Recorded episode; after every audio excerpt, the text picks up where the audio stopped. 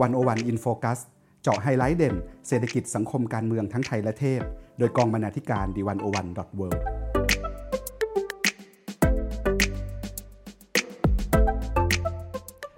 สวัสดีครับท่านผู้ฟัง ขอต้อนรับทุกท่านเข้าสู่รายการ One-O-One In Focus EP ที่ 48 กับผมบิโรสุพิสาร และคุณนรัจยาตัญจพัฒกุล วันนี้เราจะชวนคุณผู้ฟังมาสำรวจการสร้างรัฐสวัสดิการในโลกตะวันตก สู่การสร้างรัฐสวัสดิการของไทยกันนะครับ คุณผู้ฟังครับหนึ่งในแนวคิดที่สังคมไทยวาดฝันไว้ก็คือ การสร้างสังคมไทยให้เป็นรัฐสวัสดิการ ให้เป็นสังคมที่มีสวัสดิการที่ดี มีการกระจายสวัสดิการให้กับประชาชนอย่างมีประสิทธิภาพ แล้วเราก็มักจะยกตัวอย่างประเทศที่เป็นต้นแบบที่มีรัฐสวัสดิการที่ดีก็คือประเทศในแถบสแกนดิเนเวียกันนะครับ แต่คำถามที่น่าสนใจเรื่องหนึ่งก็คือ ประเทศที่ได้ชื่อว่าเป็นรัฐสวัสดิการที่ดีนั้น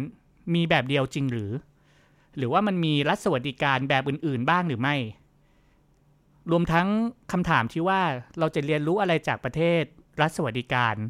แล้วก็ยังมีคำถามสำคัญอีกอย่างหนึ่งก็คือ เราจะสร้างรัฐสวัสดิการให้เกิดขึ้นจริงในสังคมไทยได้อย่างไร คุณผู้ฟังครับดีวันโอวันดอทเวของเราเนี้ยก็มีการทำคอนเทนต์ที่ว่าด้วยรัฐสวัสดิการอยู่หลายชิ้นนะครับ ซึ่งวันนี้เราก็จะมาทำความเข้าใจเกี่ยวกับรัฐสวัสดิการผ่านงาน 2 ชิ้นจากอาจารย์ที่ถือว่าเป็นผู้เชี่ยวชาญเกี่ยวกับรัฐสวัสดิการกันนะครับ ก็คือบทความก่อร่างสร้างรัฐสวัสดิการ โดยอาจารย์วีรยุทธ์การชูฉัด และบทสัมภาษณ์อาจารย์ภาคภูมิแสงกนกกุล อาจารย์ประจำคณะเศรษฐศาสตร์มหาวิทยาลัยเชียงใหม่ ที่คุณนรัจยาได้ไปคุยกับอาจารย์ภาคภูมินะครับ ก่อนที่เราจะสร้างรัฐสวัสดิการให้เกิดขึ้นจริงในสังคมไทยนั้น อันดับแรกเนี้ยเราก็อาจจะมาดูกันว่า นิยามและความหมายของรัฐสวัสดิการกันนะครับว่า รัฐสวัสดิการเนี้ยมีความหมายว่าอย่างไร มีกี่แบบบ้าง คุณนรัจยาครับ จากบทความของอาจารย์วิรยุทธ์ และที่คุณนัทจยาได้ไปสัมภาษณ์อาจารย์ภาคภูมิมาครับ อาจารย์ทั้งสองท่านนี้ให้นิยามความหมายเกี่ยวกับรัฐสวัสดิการไว้ว่าอย่างไรบ้างครับ สวัสดีค่ะคุณผู้ฟัง และสวัสดีค่ะคุณวิโรธอาจารย์ภาคภูมิย้ำกับเราว่าก่อนอื่น เราต้องแยกให้ออกว่ารัฐสวัสดิการกับสวัสดิการไม่ใช่เรื่องเดียวกัน เพราะฉะนั้นเวลาเราศึกษาเรื่องรัฐสวัสดิการ เราต้องศึกษารัฐมากกว่าสวัสดิการ ภาพแรกที่ผู้คนนึกถึงเมื่อได้ยินคำว่ารัฐสวัสดิการ ก็มักจะนึกถึงสังคมที่จัดสรรงบประมาณจำนวนมาก ราวร้อยละ 40 ถึงร้อยละ 60 ของงบประมาณทั้งหมด เพื่อดูแลประชาชนในด้านสาธารณสุข การศึกษา รวมถึงความช่วยเหลือสำหรับผู้สูงอายุ ผู้ว่างงาน และผู้ประสบอุบัติเหตุ ซึ่งนับว่าเป็นสังคมที่ทั้งชีวิตรัฐดูแลอย่างแท้จริง หรืออาจมองว่ารัฐสวัสดิการ คือกระบวนการการตัดสินใจเชิงนโยบายของรัฐรูปแบบหนึ่ง ซึ่งสัมพันธ์อย่างใกล้ชิดกับทุนนิยมและระบอบประชาธิปไตยตัวแทน โดยรัฐจะสร้างสถาบันที่เป็นข้อผูกมัดต่อความมั่นคงของสังคม และสนับสนุนการมีอยู่ของพลเมือง แต่ในความเป็นจริงแล้ว นี่เป็นเพียงนิยามแบบกว้างเท่านั้น ที่จริงแล้ว รัฐสวัสดิการมีอยู่หลากหลายรูปแบบมาก ทั้งอาจารย์ภาคภูมิและอาจารย์วีรยุทธ์ได้อธิบายประเภทของรัฐสวัสดิการจากงานชิ้นสำคัญชิ้นหนึ่ง ที่พยายามจะจำแนกรัฐสวัสดิการตะวันตก ชื่อว่า The Three Worlds of Welfare Capitalism โดยนักวิชาการชาวเดนมาร์กชื่อกอสตาเอสปิงแอนเดอร์สันเขียนขึ้นในปี 1990 โดยแบ่งประเภทรัฐสวัสดิการตะวันตกออกเป็น 3 กลุ่ม ได้แก่ 1. รัฐสวัสดิการแบบเสรีนิยม ที่กลไกตลาดยังมีบทบาทสำคัญ ประชาชนได้รับสวัสดิการพื้นฐานจากรัฐ หากผู้ใดต้องการมีประกันชีวิตและเงินบำนาญก็ต้องไปซื้อกับบริษัทเอกชน หรืออิงกับนายจ้างของตน กลุ่มประเทศที่มีลักษณะเช่นนี้ได้แก่ สหรัฐอเมริกา สหราชอาณาจักร และออสเตรเลีย ส่วนในแบบที่ 2 ก็คือ รัฐสวัสดิการแบบอนุรักษ์นิยม ที่ประชาชนต้องฝากชีวิตไว้กับครอบครัว หรือสมาคมวิชาชีพ โดยสิทธิของแต่ละคนขึ้นอยู่กับว่าเขาทำประโยชน์ให้สังคมมากน้อยเพียงใด เช่น แปรผันตามภาษีที่จ่าย สตรีที่เป็นแม่บ้านก็จะไม่ได้รับสวัสดิการในฐานะพลเมืองเหมือนอย่างรูปแบบในสแกนดิเนเวียที่จะกล่าวในขั้นต่อไป แต่สตรีเหล่านี้จะได้รับสวัสดิการในฐานะที่เธอเป็นส่วนหนึ่งของครอบครัวที่สามีเธอทำงานในระบบ กลุ่มประเทศที่มีการจัดลักษณะสวัสดิการเช่นนี้ ได้แก่เยอรมนี อิตาลี และสเปน ส่วนแบบที่ 3 คือรัฐสวัสดิการแบบสังคมนิยมประชาธิปไตย หรือรัฐสวัสดิการทั่วหน้า ซึ่งรัฐจะเข้ามาแทรกแซงกลไกตลาดค่อนข้างมาก รัฐมีอำนาจการจัดสรรสวัสดิการและสิทธิต่างๆ ให้ประชาชนในฐานะที่เป็นพลเมืองอย่างทั่วหน้า รัฐที่มีรูปแบบเช่นนี้ที่เรารู้จักกันดีได้แก่กลุ่มประเทศสแกนดิเนเวีย อย่างนอร์เวย์สวีเดน และเดนมาร์ก อย่างไรก็ตาม อาจารย์ภาคภูมิยังชี้ให้เราได้เห็นว่า การนิยามและจัดกลุ่มข้างต้นนั้นยังค่อนข้างแคบ และจำกัดกรอบการศึกษาแค่รัฐสวัสดิการในยุโรปตะวันตกเท่านั้น เพราะกรอบความคิดเรื่องประชาธิปไตย ทุนนิยมและนิติรัฐ ไม่สามารถนำมาใช้อธิบายรัฐที่เกิดใหม่หลังสงครามโลกครั้งที่สองหรือรัฐที่เคยอยู่ภายใต้การปกครองอาณานิคม อย่างลาตินอเมริกา เอเชียตะวันออก หรือเอเชียตะวันออกเฉียงใต้ของเราได้ ดังนั้นภายหลังก็เลยมีนักวิชาการหลายคนเริ่มศึกษารัฐสวัสดิการเฉพาะในภูมิภาคต่างๆ เหล่านี้ และพบว่ารูปแบบรัฐสวัสดิการที่มีนั้นต่างไปจากรัฐสวัสดิการแบบยุโรปตะวันตก หรือแม้กระทั่งรัฐสวัสดิการในยุโรปตะวันออก ก็ไม่เหมือนกับรัฐสวัสดิการในยุโรปตะวันตก คุณนรัชยาครับ แล้วรัฐสวัสดิการในโลกตะวันออกเนี่ยมันมีหน้าตาเป็นอย่างไรบ้างครับ จากที่คุยกับอาจารย์ภาคภูมินะคะ อาจารย์บอกกับเราว่า มีคนจัดประเภทรัฐสวัสดิการในโลกตะวันออกออกเป็นรัฐสวัสดิการประเภท productivist หมายความว่ารัฐสวัสดิการประเภทนี้ให้สวัสดิการกับประชาชน เพื่อกระตุ้นเศรษฐกิจ มุ่งตอบโจทย์การพัฒนาเศรษฐกิจเป็นหลัก และในบรรดารัฐสวัสดิการแบบ productivist นี้ ก็สามารถแบ่งกลุ่มย่อยได้อีก 3 กลุ่ม กลุ่มแรก เรียกว่ารัฐสวัสดิการแบบ facilitative รัฐสวัสดิการประเภทนี้จัดให้นโยบายสวัสดิการสังคมอยู่ภายใต้การควบคุมของนโยบายเศรษฐกิจ คือมีนโยบายสวัสดิการเพื่อหนุนเศรษฐกิจให้เติบโตเท่านั้น ใช้กลไกตลาดจัดสรรสวัสดิการและรัฐเองก็เข้ามาแทรกแซงน้อย กลุ่มที่ 2 เรียกว่ารัฐสวัสดิการแบบ universalist ซึ่งมีลักษณะเหมือนกับรัฐสวัสดิการแบบ facilitative ตรงที่ให้นโยบายสวัสดิการสังคมถูกกำกับโดยนโยบายเศรษฐกิจ แต่จุดที่ต่างกันคือ รัฐเลือกให้สวัสดิการแก่ประชาชนอย่างทั่วหน้า ส่วนกลุ่มที่ 3 คือรัฐสวัสดิการแบบ particularist รัฐสวัสดิการแบบนี้ก็ใช้นโยบายสวัสดิการสังคมเพื่อตอบโจทย์การพัฒนาเศรษฐกิจเช่นกัน แต่รัฐบาลจะเลือกว่าประชาชนกลุ่มไหนที่ควรจะได้รับสวัสดิการ ไม่ได้จัดสรรสวัสดิการให้กับทุกคนอย่างทั่วหน้า ครับตัวอย่างที่เรายกประเทศที่เป็นรัฐสวัสดิการนะครับ หลายประเทศก็เป็นประเทศที่สนับสนุนรูปแบบการปกครองแบบประชาธิปไตยนะครับ แต่มีประเด็นหนึ่งที่น่าสนใจอะครับว่ารัฐสวัสดิการเนี้ยมันจำเป็นจะต้องเป็นรัฐที่เป็นประชาธิปไตยเสมอไปหรือไม่ครับ คุณนรัชยา อาจารย์ภาคภูมิบอกว่ารัฐสวัสดิการไม่จำเป็น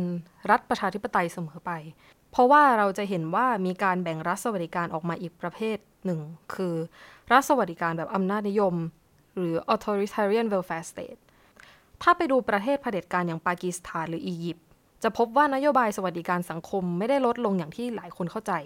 แต่ที่จริงแล้ว รัฐเผด็จการเหล่านี้ก็ให้สวัสดิการแก่ประชาชนเช่นกัน เพียงแค่ไม่ให้สิทธิเสรีภาพทางการเมือง พูดง่ายๆก็คือ ให้ปากท้องอิ่ม ประชาชนจะได้สนับสนุนเผด็จการและไม่ลุกฮือต่อต้าน คุณผู้ฟังครับ จากความเข้าใจของคนทั่วไปที่มักจะมองเงื่อนไขในการสร้างรัฐสวัสดิการที่ดีนั้น ก็คือ การมีสวัสดิการที่ดี มีการเก็บภาษีแพง มีค่าแรงสูง จากเงื่อนไข 3 ข้อนี้ ถ้าหากเรามองจากประสบการณ์ของประเทศตะวันตกแล้ว มันเพียงพอในการสร้างรัฐสวัสดิการไหมครับ คุณนรัชยา สำหรับในประเด็นนี้นะคะ อาจารย์วีรยุทธ์ชี้ให้เราเห็นว่า สมการสวัสดิการดี เก็บภาษีแพง มีค่าแรงสูง ไม่ใช่สูตรสำเร็จในการสร้างรัฐสวัสดิการ ต่อให้รัฐรัฐหนึ่งจะมีองค์ประกอบ 3 องค์ประกอบนี้ครบ แต่ก็ไม่สามารถสร้างรัฐสวัสดิการตามแบบตะวันตกได้ เพราะยังมีกลไกอีกหลายอย่างซ่อนตัวอยู่อย่างบทบาทของชนชั้นกลาง และประสิทธิภาพของรัฐในการจัดสรรสวัสดิการ การที่ชนชั้นกลางเลือกพันธมิตรว่าจะเป็นพันธมิตรกับใครนั้น นับว่าเป็นปัจจัยสำคัญในการกำหนดเส้นทาง ในการสร้างรัฐสวัสดิการของประเทศตะวันตก หากชนชั้นกลางจับมือกับแรงงานและเกษตรกรเมื่อใด ระบบสวัสดิการในสังคมนั้น มักจะมีลักษณะครอบคลุมทั่วหน้าอย่างที่เกิดในสแกนดิเนเวีย อย่างไรก็ตาม ชนชั้นกลางจะอยู่ข้างคนรวยหรือคนจนนั้น รูปแบบการเมืองเป็นสิ่งสำคัญ อาจารย์วีรยุทธ์ย้ำนะคะว่า ในกรณีนี้ต้องหมายถึงกรณีที่มีรูปแบบการเมืองภายใต้การปกครองระบอบประชาธิปไตย ในประเทศที่ระบบการเมืองเป็นระบบสองพรรคใหญ่หรือ two party system นั้น ความขัดแย้งระหว่างนายทุนกับแรงงาน มักเป็นปมเงื่อนใหญ่ของสังคมทำให้พักใหญ่พักหนึ่ง มักเลือกข้างทุนหรือพักอนุรักษ์นิยม ส่วนอีกพักเลือกข้างผู้ใช้แรงงานและเกษตรกร หรืออย่างที่เรารู้กันว่าพักเหล่านี้เป็นพักแรงงาน ไปโดยปริยาย ในระบบการเมืองเช่นนี้ ชนชั้นกลางตกอยู่ในภาวะกลืนไม่เข้าคายไม่ออก เพราะไม่มีพักที่เป็นตัวแทนของตนเองอย่างชัดเจน สุดท้ายจึงมักเลือกข้างอยู่กับพักนายทุน เพราะแม้ว่าตัวเองอาจจะไม่ได้รับสวัสดิการเพิ่มหากพักนายทุนเป็นรัฐบาล แต่อย่างน้อยก็ไม่ต้องจ่ายภาษีเพิ่ม เรียกว่าเสมอตัวไม่ขาดทุน ในทางกลับกัน หากชนชั้นกลางปล่อยให้พักแรงงานเป็นรัฐบาล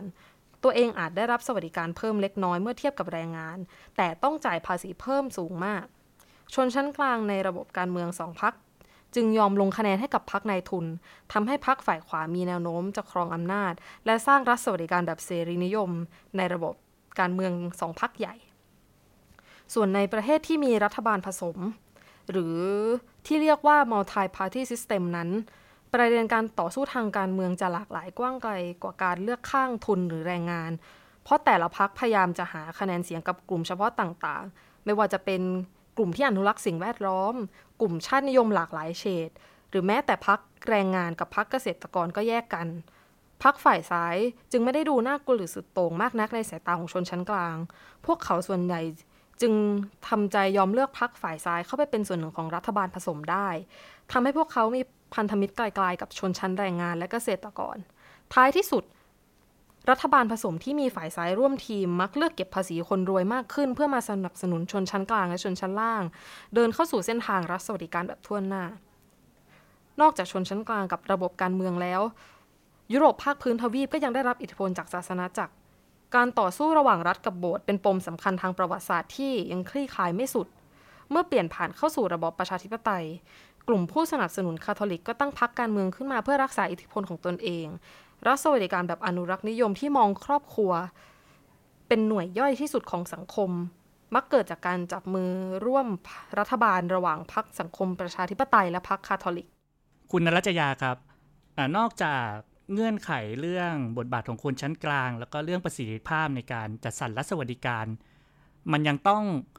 อาศัยรากฐานสำคัญอะไรอื่นๆอีกไหมครับ ที่อาจารย์วิรยุทธ์ ชี้ให้เราเห็นนะครับ นอกจากนี้แล้วรากฐานที่สำคัญอีกอย่างก็คือ รัฐต้องเข้มแข็ง รัฐต้องยึดกฎหมาย และรัฐก็ต้องกระจายอำนาจไปพร้อมกัน ซึ่งรากฐานแต่ละด้านนี้ไม่ได้เกิดขึ้นโดยง่าย หรือเกิดเพราะผู้นำประเทศเป็นคนดี แต่เพราะประเทศตะวันตกผ่านการก่อร่างสร้างรัฐมาอย่างยาวนาน ซึ่งกระบวนการเหล่านี้เป็นกระบวนการที่เต็มไปด้วยความขัดแย้งและความสูญเสียจากสงคราม จนรัฐสามารถรวบทรัพยากรและอำนาจเข้าสู่ศูนย์กลางได้ รวมถึง ยังมีการต่อรองอำนาจระหว่างท้องถิ่นและส่วนกลาง จนเกิดเป็นนิติรัฐขึ้น ดังนั้นอาจารย์วีรยุทธ์จึงสรุปว่าการสร้างรัฐสวัสดิการนั้น ไม่ใช่แค่เรื่องการมีสวัสดิการที่ดี มีภาษีแพง ค่าแรงสูง อย่างน้อยๆ ก็ต้องมีชนชั้นกลางทุนนิยม ระบบการเมืองและนิติธรรมอยู่ในสมการในการสร้างรัฐสวัสดิการตามแบบตะวันตกส่วนอาจารย์ภาคภูมินะคะ ยังเน้นย้ำให้เราเห็นอีกเงื่อนไขสำคัญว่า การสร้างรัฐสวัสดิการตามแบบตะวันตก โดยเฉพาะตามแบบสแกนดิเนเวียเนี่ยยังต้องอาศัยภาคประชาสังคมที่เข้มแข็งด้วย ทั้งรัฐและภาคประชาสังคมต้องเข้มแข็งพอที่จะสร้างสมดุลคัดง้างระหว่างกันได้ กล่าวคือภาคประชาสังคมต้องเข้มแข็งพอที่จะตรวจสอบการทำงานของรัฐ แต่ในขณะเดียวกัน รัฐก็ต้องเข้มแข็งพอที่จะแทรกแซงสังคมได้เช่นกัน แต่ที่สำคัญเนี่ยการที่ภาคประชาสังคมจะยอมให้รัฐแทรกแซงได้ รัฐก็ต้องเป็นนิติธรรม และออกแบบนโยบายบนพื้นฐานของวิชาการและข้อมูล เพราะว่ารัฐสวัสดิการเนี่ยเติบโตได้ดี เพราะการใช้ข้อมูลในการกำหนดนโยบายและความโปร่งใสที่ยอมให้ประชาชนรับรู้ข้อมูล หากรัฐไม่ใช้องค์ความรู้เพื่ออธิบายว่า รัฐต้องออกนโยบายแทรกแซงเพื่อจัดสรรสวัสดิการ ก็ไม่สามารถสร้างความเชื่อถือแก่ประชาชนได้ ว่านโยบายนั้นเป็นไปเพื่อสวัสดิการของประชาชนอย่างแท้จริง คุณผู้ฟังครับ เราได้พาคุณผู้ฟังไปสำรวจนิยาม ความหมาย รูปแบบต่างๆ ของรัฐสวัสดิการ และเงื่อนไขในการสร้างรัฐสวัสดิการกันไปแล้วนะครับคำถามสำคัญต่อมาก็คือ ถ้าหากเรามองบริบทของสังคมไทยครับว่า ในอดีตที่ผ่านมาเนี่ยมันมีความพยายามในการสร้างรัฐสวัสดิการในสังคมไทยเป็นอย่างไรบ้าง และหากเรามองไปในอนาคตนะครับว่าเราจะสร้างรัฐสวัสดิการในสังคมไทยเป็นอย่างไรเนี่ยจากเงื่อนไขต่างๆ หากเรามองจากประสบการณ์ของต่างประเทศแล้วเนี่ย มันเพียงพอในการสร้างรัฐสวัสดิการไหมครับจากการที่ได้พูดคุยกับอาจารย์ภาคภูมินะคะ อาจารย์มักจะเน้นย้ำถึงความสำคัญว่า รัฐสวัสดิการเป็นเรื่องที่เกี่ยวพันกับความสัมพันธ์ระหว่างสถาบันทางการเมือง เศรษฐกิจ สังคม และครอบครัวเป็นอย่างมาก เพราะฉะนั้นหากเราจะเรียนแบบรัฐสวัสดิการแบบตะวันตกหรือแบบสแกนดิเนเวียเนี่ยเราก็ต้องมีเงื่อนไขต่างๆ ในเชิงสถาบันเหมือนกับเขา ซึ่งในการเปลี่ยนรูปแบบรัฐสวัสดิการในไทยนั้นต้องทำความเข้าใจก่อนเลยว่า ต้องใช้เวลานานในการเปลี่ยนแปลงอย่างแน่นอน อย่างในยุโรปที่เราชื่นชมแล้วก็ทวินหานั้น ก็ต้องใช้เวลากว่าร้อยปีกว่าจะมีรัฐสวัสดิการ หรืออย่างในเอเชียตะวันออกก็ต้องใช้เวลาถึง 40-50 ปี และแน่นอนว่าทุกคนไม่จำเป็นต้องอยากได้รัฐสวัสดิการรูปแบบเดียวกัน บางคนอาจจะอยากได้แบบหนึ่ง บางคนก็อาจจะอยากได้อีกอย่างหนึ่งก็ต้องค่อยๆ ใช้เวลา